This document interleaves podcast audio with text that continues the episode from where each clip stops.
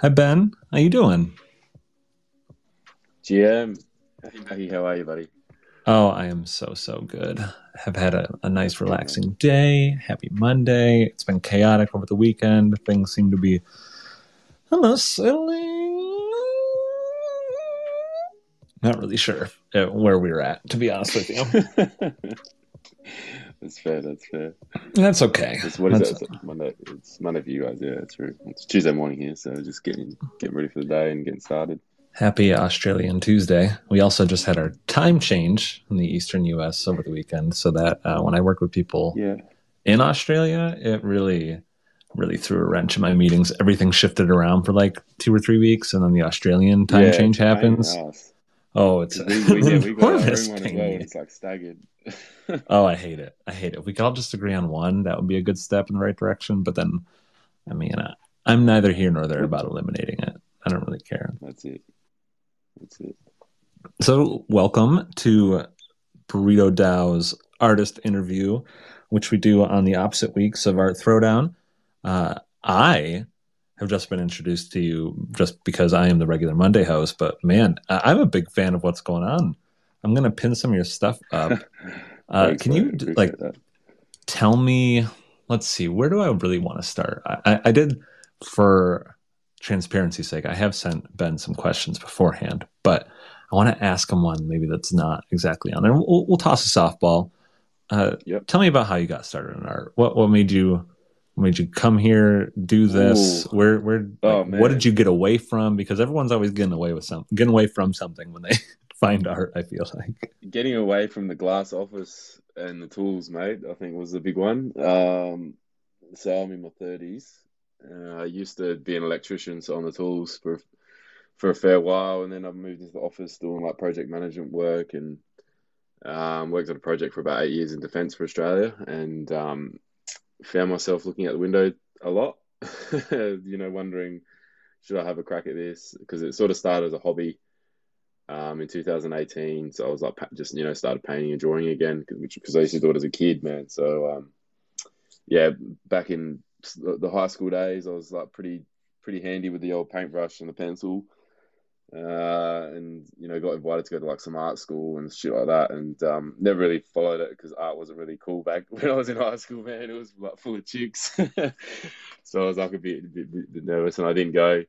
But yeah, enjoyed painting and drawing as a kid, man. I used to draw Dragon Ball Z cartoons as a young lad growing up, and it's just sort of stopped, man, as when I started working, and life gets in the way, and found a sort of passion through it again. Well, 2018, I think I drew Pikachu and just sort of went on from there, mate. I went through a bit of a breakup from a relationship and had to split up all the finances and house and shit like that. So that was a bit of a heartache, and just found a lot of personal time, like a lot of, when you go from a relationship to no relationship, you have a lot of time, man. So, started drawing and shit like that, and it sort of led into painting. So acrylic and oil paints, and so we're still working and stuff like that, and just keep kicking on, man. And before you know it, I was doing digital drawings, digital paintings, and then an NFT space sort of started kicking off. So that's a quick little overview, man. But yeah, it's always been a passion as a child. So love creating stuff, man. I'm just nodding along because let's see. 1, I'm in my 30s. 2, I drew Dragon Ball Z growing up. 3, I went through a breakup where we did have to split up the house and like the pets and all this stuff. Yeah, we had 2 dogs, bro. So I kept 1, she kept 1. It sucks, but it does give you a huge amount of time to, if you can do the breakup right, you kind of end up exploring yourself more, and maybe even dating yourself for a while. And finding it was an amicable split, man. Yes, so it was pretty easy, but like you said, time. You find yourself got a lot of time that you never really thought you had, and you can sort of have a crack at things like the hobbies and stuff like that. So the painting was a big one. Drawing and painting. Now, are you a full-time artist then? So I 2020? Yeah, 2020. My old man passed away, and so I sort of like made that as like a, I'm gonna have a crack at it to do this full time. So I had a bit of money saved up and I did some investing in the crypto market back then, and it was all right. Hasn't been great since, let's be honest, but did a bit of that and was sort of getting my hands wet in the crypto and the NFT space. So yeah, decided to leave my job because we'd finished the contract for the current job. So we're putting warships for the government. And so we finished the 8-year contract, whatever it was, to complete the handover to the Commonwealth. And so it was sort of the right time, it felt, along with like the family passing and stuff. So sort of, it was like a, you know, the writing was on the wall type thing. So yeah, so since then I've been trying to do it full time, man. But like, you know, I don't make bugger all money, man. It's probably made a pretty much lost money since I've started. Hey, like when I did my tax last year, it was wasn't too pleasant. So it's a bit of a struggle at times. But yeah, full time, man. Trying to make it work and see how we go. But possibly have to go back into the workforce, maybe do an electrician and do this part time or something. But yeah, I'm trying to crack on, man. Trying to crack on, make it full time, but it is very hard. I think the market sort of lets you dictate what you can and can't do. You know what I mean? When it is digital stuff. So, but yeah, trying to make it work. Oh, you were just cracking me up. I lost a parent in 2020. I am full time doing this. I didn't have a military contract though with the Australian government, but like, yeah, right. It's given me the space to give it a shot too. And yeah, I'm thinking like maybe I should get back in the workforce. Yeah. Maybe I should do like this on the side more. But it's when you go 3 years without like having a boss or anything, your own boss in your own time. It's pretty hard. You work your own hours, man. So like some days I'll work like, you know, 14 hours, and then one day I won't work at all. It's just sort of. Some I work a Sunday and then I won't work Monday or something. You know what I mean? Like it just varies, do. Right? I do. Hang on, the dogs are barking. Yeah, so it's just my my therapist. He owns his own business. It's a therapy business. Surprise! But he went back into the workforce, and man, he hates it. He hates it so much having a boss again. He's already been fired twice. Yeah. I mean. I don't know. It's a tough one, man, because you just get used to like, yeah, you're making your own decisions and stuff, whether it works out or it doesn't work out. So, I do enjoy. One thing I do miss, though, I'm not gonna lie, I do miss the networking and like the community type aspect from working. I guess when you start your own business or you're working by yourself, you're alone a lot. So, you know what I mean? The communicating with humans aspect does drop off a lot when you're trying to work for yourself. So there's a fine balance. I do miss that social aspect, I guess you could say. But yeah. Have you? Do you have like a core community in Web3 then? Like a group of like 10, 12 people or something that you talk to regularly?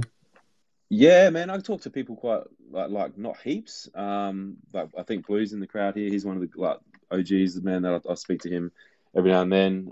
There's a couple other people. The market sort of dictates people's willingness to communicate and connect.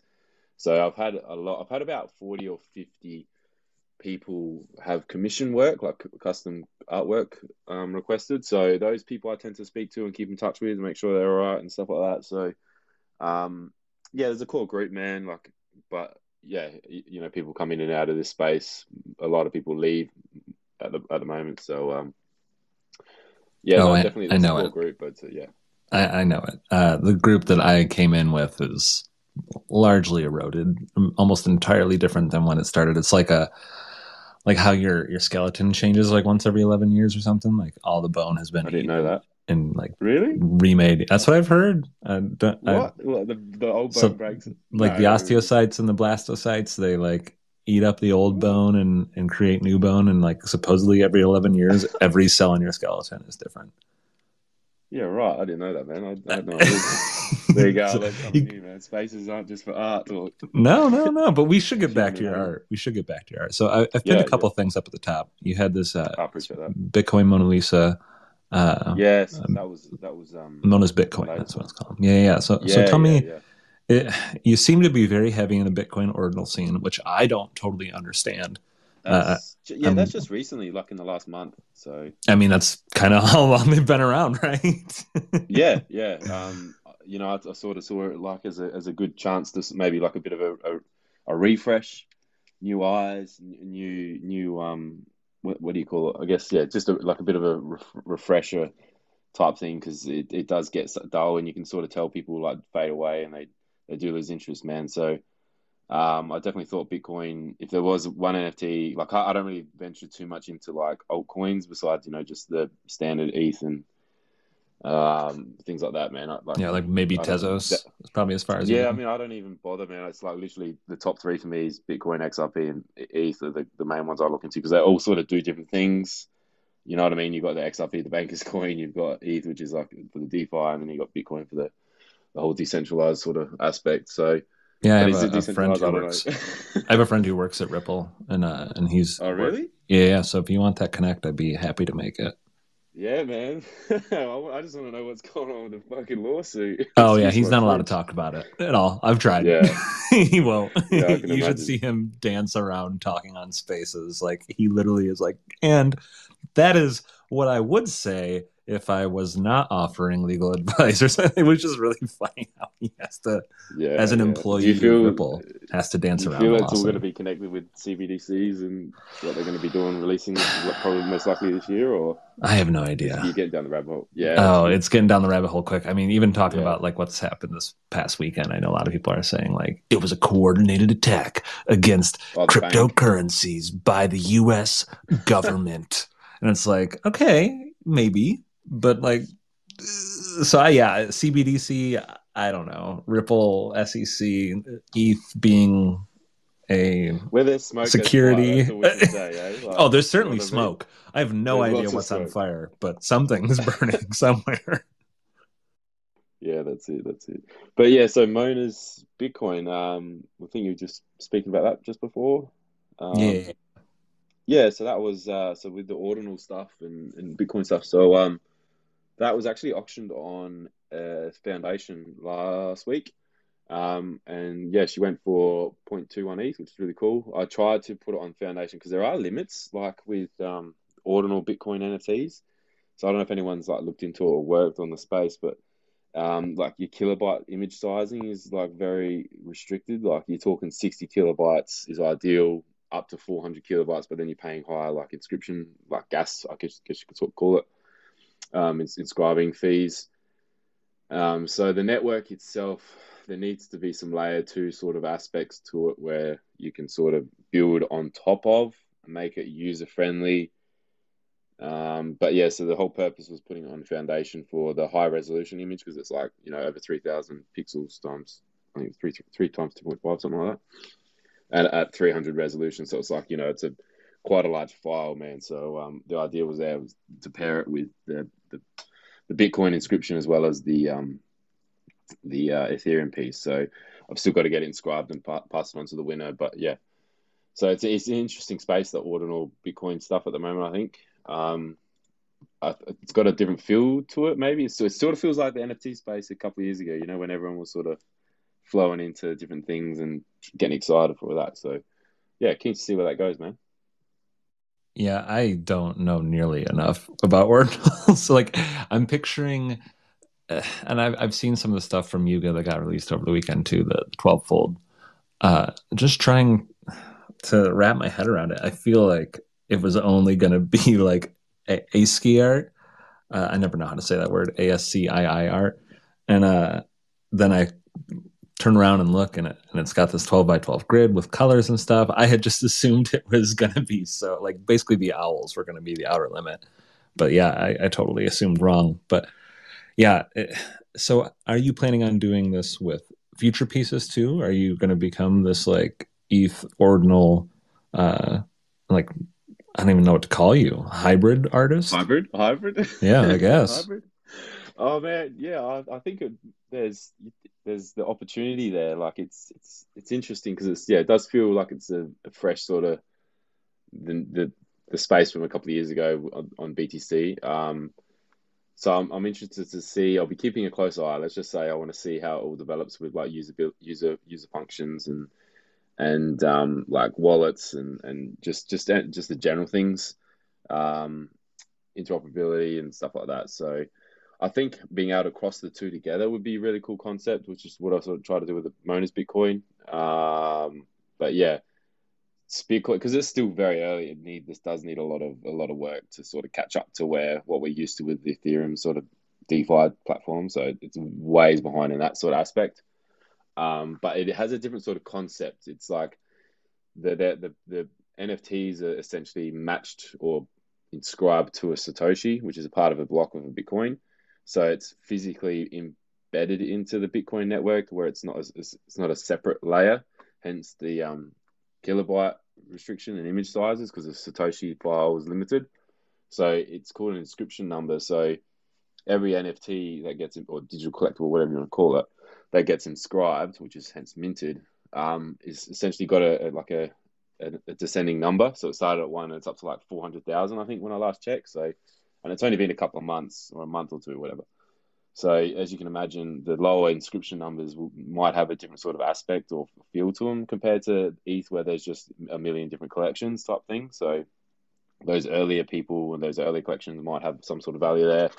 That's just, potential, and just like, there's no guarantee in that, right? So just interesting to see the different aspect there of people focusing on inscription numbers rather than the NFTs. So yeah, different sort of aspect.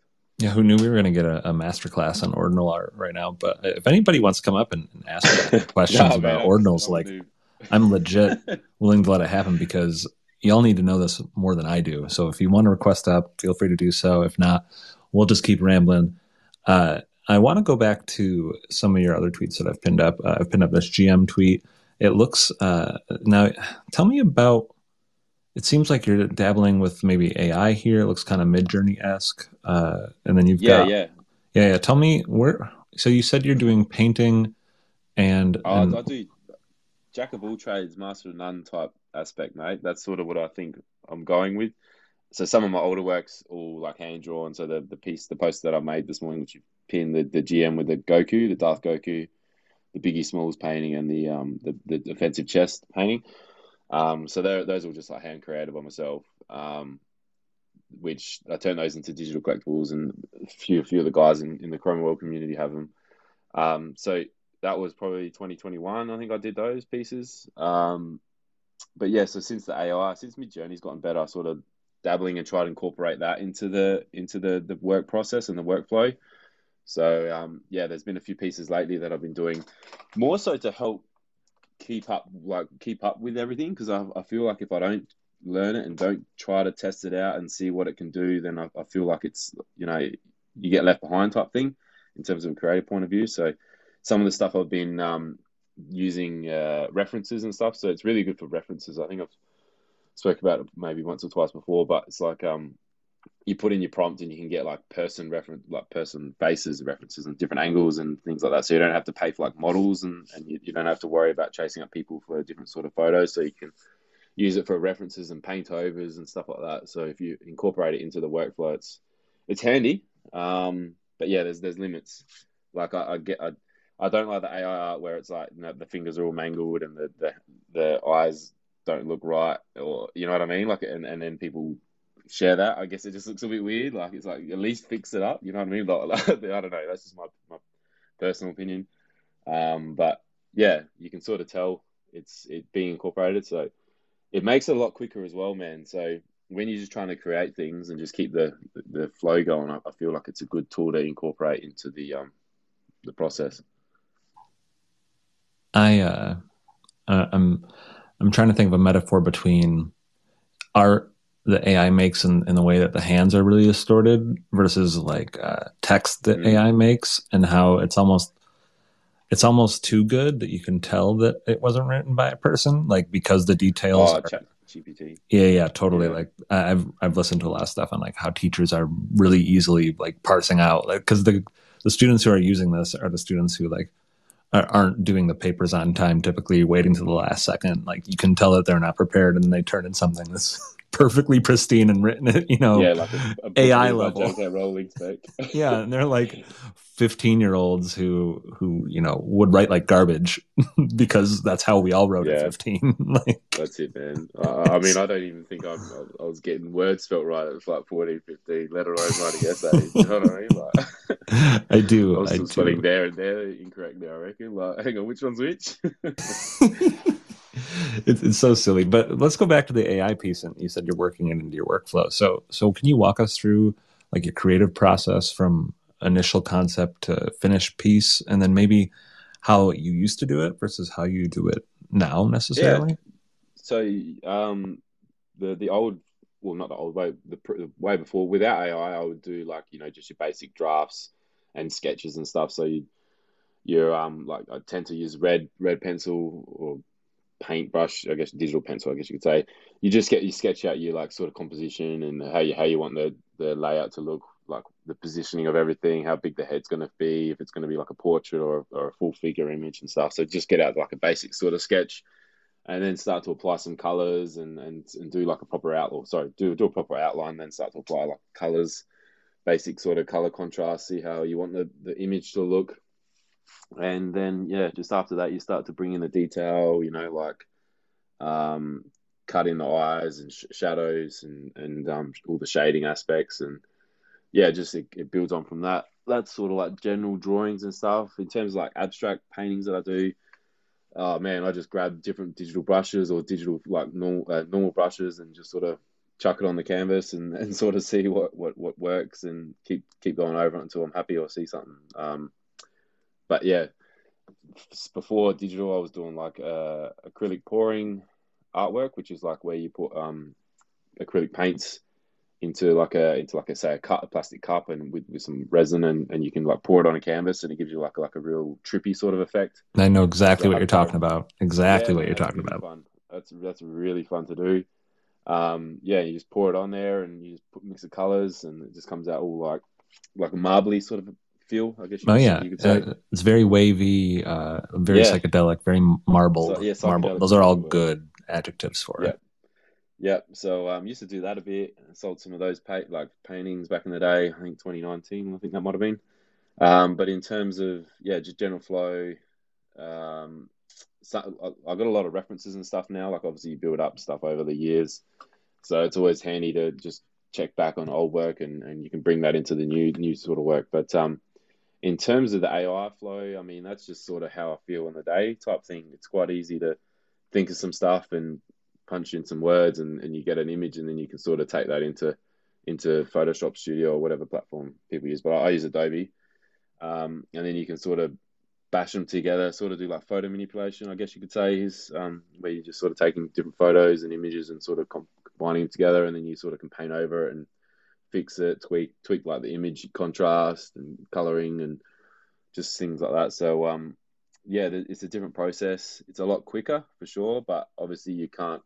With AI, it's very, very limited in terms of like the output of what you're trying to get. It's not going to be exact, so you have to tweak it if you do want to do that sort of side of thing. So, yeah, two different types of processes, but both are fun. Both are fun to do. Now, you have these two different styles of work. It feels like, right? You have these like abstract realism, and then you have just straight up abstract, right? Like. Which do you enjoy more? And also, how much of your work is commission work? Oh, which one I enjoy more? I really like just general abstract things, just the looseness, I feel. Sorry, what were you going to say? I'm not sure, honestly. I'm just going to let you go with it. No, you're right. No, I definitely do feel like I'm drawn to creating abstract, so... Just the sort of no rules, no limitations. You know, you sort of just create what you feel and see. What was the other part that you're asking? Sorry. How much of your work is commission based? Oh, okay. It comes and goes. You know, it might be one commission a week. It varies. Sometimes I don't get anything. Sometimes I'll get maybe a couple in a week. It does vary. So my Chroma World collection I did called Abstractors. There's like a set of like abstract PFPs that I did a couple of years ago. Within that collection, there's like there was like a these placeholder images that we put in there, and so they're called custom iconics. So like being one of ones. So the people that got those could redeem the placeholder as a placeholder image. The people that got those or own those can redeem it, and then I'll work one on one with the person to create, you know, a one on one however they want sort of thing. So I think when I last counted, I'd done about 40 or 50 of those within the Abstractors collection. So I know Blue's got one. Blue in the crowd, he's got a placeholder waiting to crack on with that. So I'm working on one at the moment for a guy in the community who's from Paris, or lives in France, Paris. He goes for soccer team PSG.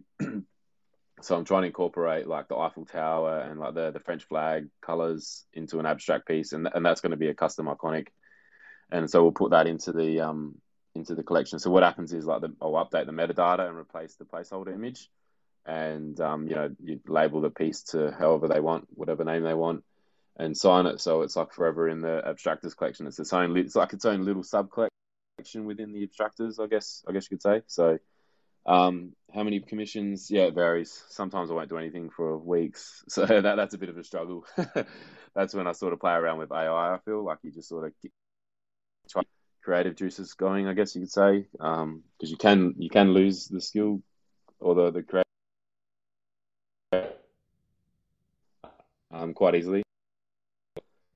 It's like speaking a different language, right? If you don't use it, yeah.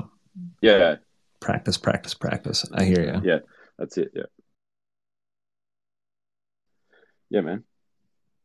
So how it would seem like we're out of sync all of a sudden? Am I good? Am I coming through? I can hear bits and pieces. Yeah. All right. Cool. Yeah. So spaces, man. Oh, I know. And you're also on the whole other side of the world right now. Like I think we have to assume that there's going to be just a little bit of you know, glitchiness when you're transporting voice across the world, like just a tiny bit sometimes, and that's okay. So I want to ask just a little hiccup. See, there it is. Just a little hiccup delay. Just a little one. Just a little hiccup. So hopefully you can still hear me, Ben. But I wanted to ask what do you hope your art evokes in the people who view it? Like when you make this commission for somebody who's part of the Abstractors, or if you put up a new piece to be minted, like Mona's Bitcoin, like what are you hoping people get from the artwork you put out there? You cut out a fair bit there, man. I think the question was what I hope people get out of like creating custom pieces. I think, is that what it was? Any of your art. What do you hope people get out of viewing your art? Am I the only one that's copping this static distortion? it's so hard to figure out, isn't it? I'll see if I'll put up Wi-Fi. One second.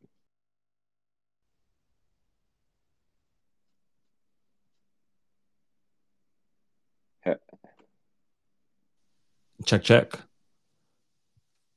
Better, worse. Uh-oh.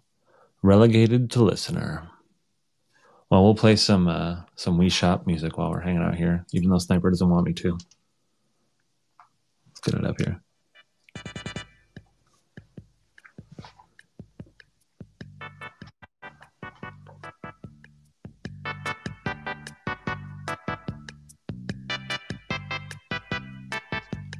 Better? Yeah, Ben? I've got off Wi-Fi. I've gone onto the phone for like the phone signal, so I think I can do better now. Worse? Yo, yes, better. Much better. Yep. We be in. The Wii music can stop now, dude. It really isn't a big deal. Not a big deal. I promise. It's just part of the reality that we live in. But okay, so back to the question though. I was trying to ask when you put a piece of art out there. whether it's commissioned or not. What kind of message are you hoping it evokes in the viewer, in the collector, in the, you know, in your fellow artists? Like, what are you looking for people to feel when they see a Ben Dawson piece? I guess, for their own custom commissions, like, I just want them to be, like, happy with it, like something that they'd be happy to hang on the walls, or that, you know, maybe have as a phone screensaver, or like a something like that, or they could just look at and enjoy. Like, custom pieces are very personal. I feel, you know, like a couple of weeks ago, I made a custom iconic, or it started off as a custom, just a general commission piece, and it was a guy called Norman wanted a painting of his two daughters, but with my abstract sort of flair in the background. So he sent a picture through and did some, you know, a couple of drafts and stuff like that, and he just wanted a big bit of an abstract spin on it. And then in the Discord the other day, where is it? I've got like a canvas section where people just can post pictures of the canvases. So he sent me a picture of it with the painting on his wall, and he's like, "Thanks for your work. Looks great in our dinner room. Yeah, would it be right? Anyway, yeah, it's in his house, on a wall in his house now. So and it's obviously two young daughters. So you know, obviously he enjoys it, right? Him and his partner wanted that, and that they enjoyed enough to have it in their home, man. So I mean, I guess that's the ultimate goal, is if they're happy with it and they can enjoy it, and it gives them something out of it. So, but yeah, I mean, every custom's different. Some people just want like different sort of feel from it. So that was a very personal one, being his family. So yeah, I totally respect that. That's that's a not a vague enough feeling, but it's like a catch-all that as long as the people who receive it and who view it feel something like positive, that's what you're aiming for. And I can totally respect that, because picking something like, I want them to feel like their knees are really itchy, you're probably going to be disappointed every once in a while. But... yeah. But I mean, not all my artwork is for a wall in someone's home, right? Like, I've got different sort of styles and different sort of pieces that I could definitely say wouldn't be for the family dining room, you know what I mean? Like, it'd be a painting of a naked woman or something like that. Probably wouldn't want you. You got some Beeple style stuff. Out there. Yeah. So there is some Beeple sort of stuff. Not as good as his work, obviously, but definitely sort of feel that it's time and place. You know what I mean? Maybe in the office, in their own office, where the kids won't see. So, but just. Everyone gets something different out of it, I feel. So, but I do like color, man. So Chroma World is my company. Like, I've got a registered business here in Australia, and Chroma means color. Like, that's essentially what it means. A colorful world. So that's what that whole purpose is there. So I do like bringing in lots of colors and stuff like that, that work together. So yeah, man. Yeah, I was going to ask about that, about Chroma World, about Abstractium. Do you want to give a little rundown about what's coming out? Oh yeah. So Chroma, trying to separate a bit. Like, Chroma World's my business. I do have the trademark on the word as well, which is actually really cool. So last year I filed for the trademark. It took about 6 months. So for the term Chroma World, I own the trademark for it on an international scale, which is really cool. So, So that's a business sort of aspect. I've got ideas and plans for that I want to try to work into.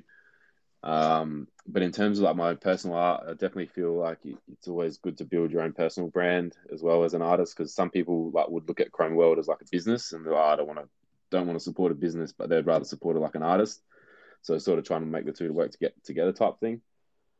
But Abstractium Mind, so you mentioned that's a personal collection that I've created of one-of-one abstract paintings. So it's I'm about to open up the minting.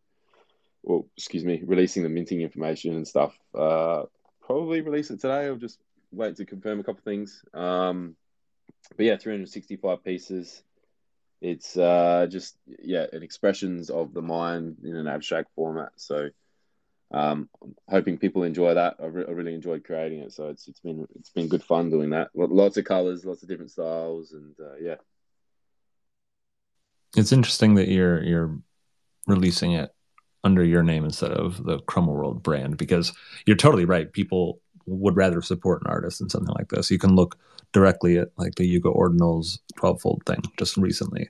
There was a big debate about whether or not they should be pushing the artist narrative instead of this is art made by Yuga. Like it's really weird, that dichotomy of like a company / organization versus an individual artist. And even if it is, like in your case, it sounds like Chroma World is still just you.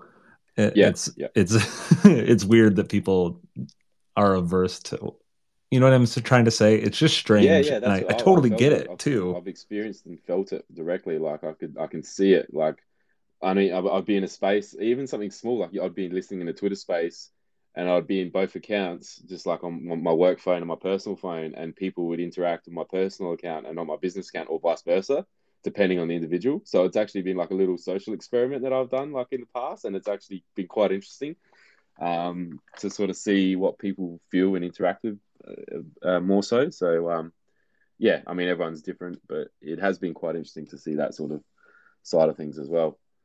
But it is weird. It is weird. I want to talk more about that because I have like this audiogram business that I'm kind of spinning up, and it's, you know, it's just me. But I have like a website, I have a Twitter handle, and I'm trying to start to put stuff out onto that Twitter handle that kind of represents the quote unquote business. And I have no idea how to approach it at all. Just zero idea. Do you have any tips for me? Oh, you got to have thick skin, man. Thick skin and an eye for bots. Because that's pretty much what it's been, eh? Like people expecting, you know, miracles, and if they don't, then they get upset. But also, yeah, what else? Yeah, bots, man, just got to be so careful. Like I get just phone calls and emails just every day. Well, not phone calls every day, but like if they, you know, those scam emails, man, it's getting out of control. I get that. I sure do every day. Phone calls just from random numbers from all different countries and across the world. I'm just like, what is this, man? Like, but yeah, just in terms of like having a proper business, just having to work all the time, I guess, having to respond to people 24/7, and yeah, just I guess be ready for that side of things. I guess being willing to put in the time is what I realized. It does take a lot of time, a lot of effort. So. Yeah, and it's minimal reward, like essentially at the start. Like, so I've been doing totally now. Like I sort of said before, you know, you spend more money than you make in those first few years. Most times, like some businesses get really lucky, like, but yeah, in terms of like keeping a business afloat and paying for yourself to employ yourself. I had one person ask like the other day, how much for a custom? Is it cheaper than before because ETH had changed in price? But the custom was still $100. And I'm thinking, so I replied and I was like, well, it's still 0.07 ETH for a custom iconic. And the price is still the same. But like when you break it down, a custom will take me like, you know, a few days to make, right? So you're talking, you know, a few hours to get the conversation started, the drafting, and then you start working on it. You spend another couple of days working on it. And then you've got to do your final review. So you spend another few hours just going back and forth by you, making sure they're happy with the piece. So when you add it all up, you've worked a few days worth of work. So it's, you know, an 8-hour shift, right? You've done a few days at least minimum to do like a custom piece, but yet someone wants it for $100. So it's like, would you work for like $5 an hour? Do you know what I mean? So it's, I don't think people sort of forget that sort of aspect as well, I feel. And I'm not saying it's all about the money or anything, because like $100 isn't much anyway, but it's interesting to sort of see that concept that people think that, you know, your time's free. But yeah, so it is difficult dealing with that sort of side of things, man, but keep cracking on. Yeah. Sure. Would you say that that's like the biggest challenge you faced as an artist, is this misunderstanding of, or kind of like disrespect of people, like your time? Yeah, 100%. Yeah. And because AI now, people think they can just like pump out works, and like, you know, the creating sort of side of it's gone. So it does, that's sort of the bad side about it, like learning the craft and the time it takes to master a craft. I'm not saying I've mastered any of it, but like the time it takes to learn and to color composition and contrasting. But yeah, some people will just put in a prompt and then they sort of just sell the piece as it is. And fair enough, that's their own sort of, they can do whatever you want, man. But it's like, I think the beauty of it is like learning the craft and learning how to like work contrast, colors, and stuff like that. So when you do get outbid by AI. It does sort of kick you in the guts a bit, but that's sort of way I try to incorporate it, I guess. But it is definitely the toughest part is the pricing of work versus the time it takes to create something. I guess, yeah. Unless you do it, you don't really realize how long it takes. Like, let alone acrylic paintings and like oil paintings, like, you know, materials for a canvas. You're talking hundreds of dollars. Like, it's not cheap. But so, and then people wonder, oh, why is that painting $1,000 or why is that painting $500? Well, the materials cost probably $200-$300. Get it shipped to you is another $50, and then the time it takes to make it. Well, you're talking like acrylic and oil painting, oil especially because it takes so long to dry. You're talking weeks. So it's like incorporating all those things is quite interesting. But you know, you don't want to go on a rant about that. You just sort of include that in the discussion at the start, and hopefully they agree or they disagree. So one thing I learned the hard way was deposits. When I first started, I sort of just went on good faith. I'll do all the work, and then people, you ask for the payment, and they were like, oh yeah, no, I'm not happy with that, or can you change this, or can you do this? And before you know it, you spend another few days doing something, and you don't get paid for it. But it is what it is. It's all part of the journey, man. But it's brutal, and I feel like so many people go through this journey alone. So in addition to taking deposits and making sure that your clients understand how much work is going into this, what other advice would you give to someone who's just starting out in art and actually selling, you know, their pieces for money or doing commissions?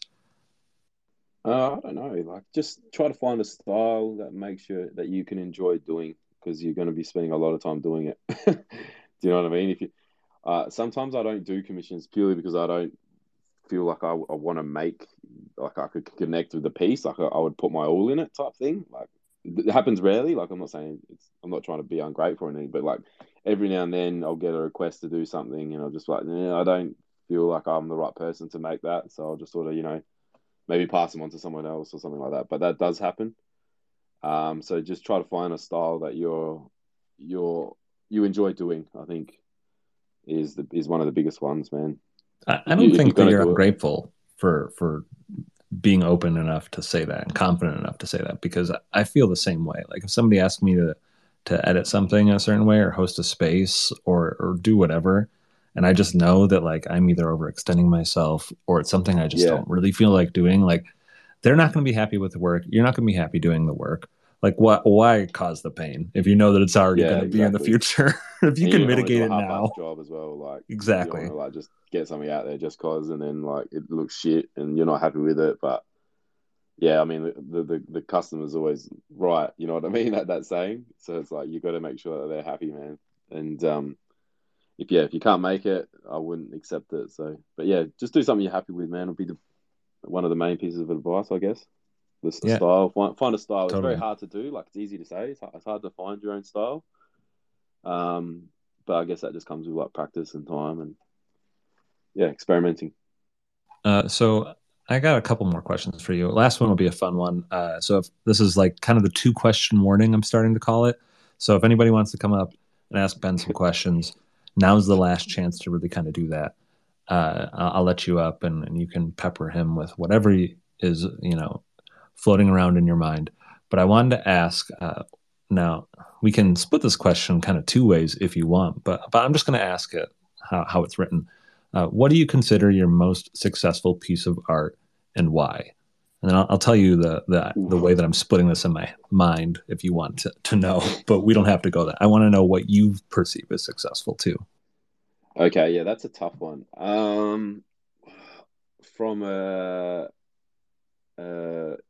So one piece I did a couple of years ago was my first Foundation piece. It's called A Blue Beginning. It was for a project I was like just moderating for and helping out with and stuff. And there was an art competition, and I entered in the art competition and did all that. But the painting, like people in the community, like really, really enjoyed it. And so I put it up for auction, and it sold, I think, for like 0.69 Ethereum back when like we were peak bull market. So it was like a few $1,000s. I think it was like $3,000 or $5,000. I think maybe $3 US, $5 Australian.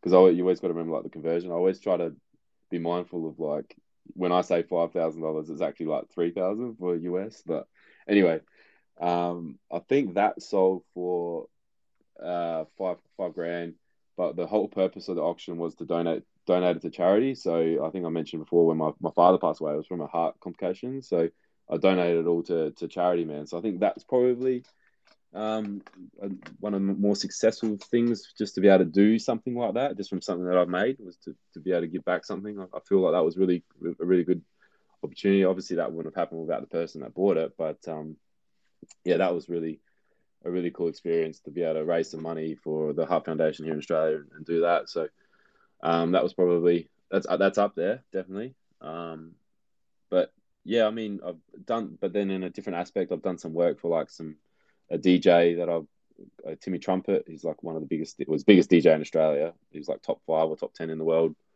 in the voting. So that, like, cool things like that I've been able to do as well. So yeah, I mean, I don't know what we define as success, but I guess there's two different aspects there. Which that's exactly. It's like, what are you most proud of, and what are you like most commercially successful about? Yeah.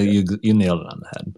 That's exactly what I was thinking about, where I was going. And so, yeah, my last question is, what are you eating for breakfast today? Did you eat breakfast? Are you a breakfast eater? Well, mate, it's Australia, so it's 10:17 a.m. right now. So I've had brekkie.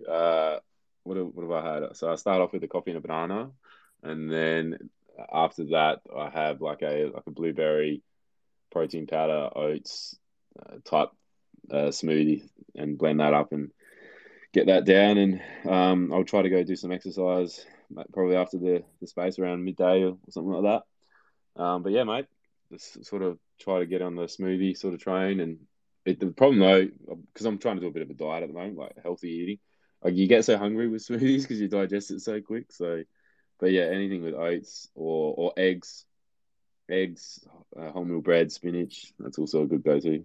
Omelets and shit like that. So I'm an oat person, mate, myself. What about you? Yeah, I was gonna say, what about yourself? Oatmeal every day for like literally the past 15 years, probably. Yeah.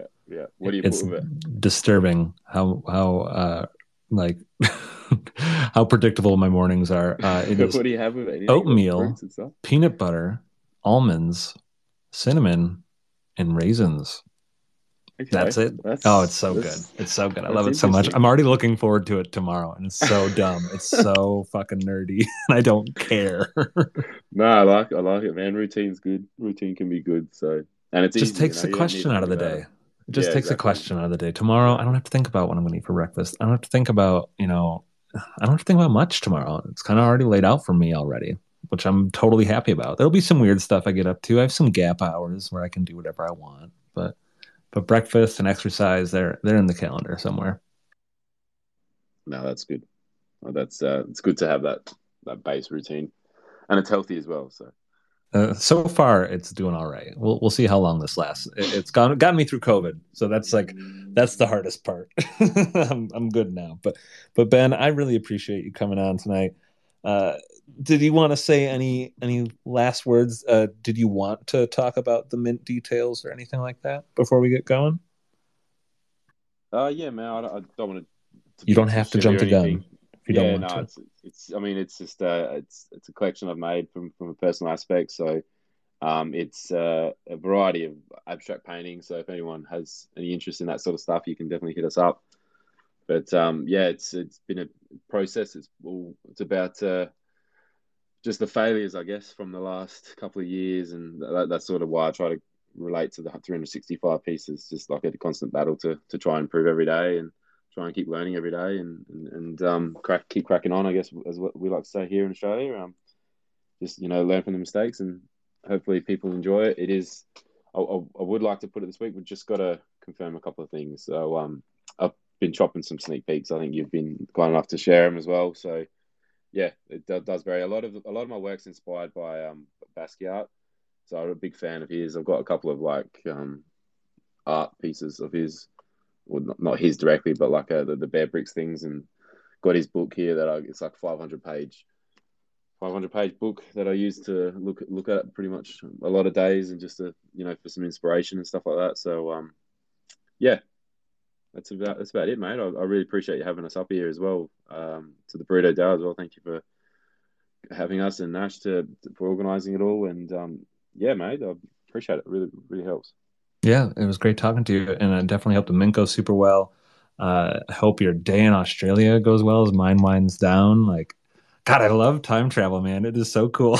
But it's trippy, eh? Like, yeah, thanks again, everybody. Appreciate y'all. Yeah, make sure you tell Ben that it's in USD, not AUSD. Have a good night, everybody, and we'll talk soon. See ya. Burrito Dow space, I see over there. Oh, I gotta join this. Hey, but hold the cilantro. It's got a ring to it. Burrito space. Burrito Dow. I hope they got weed. It's got a ring to it.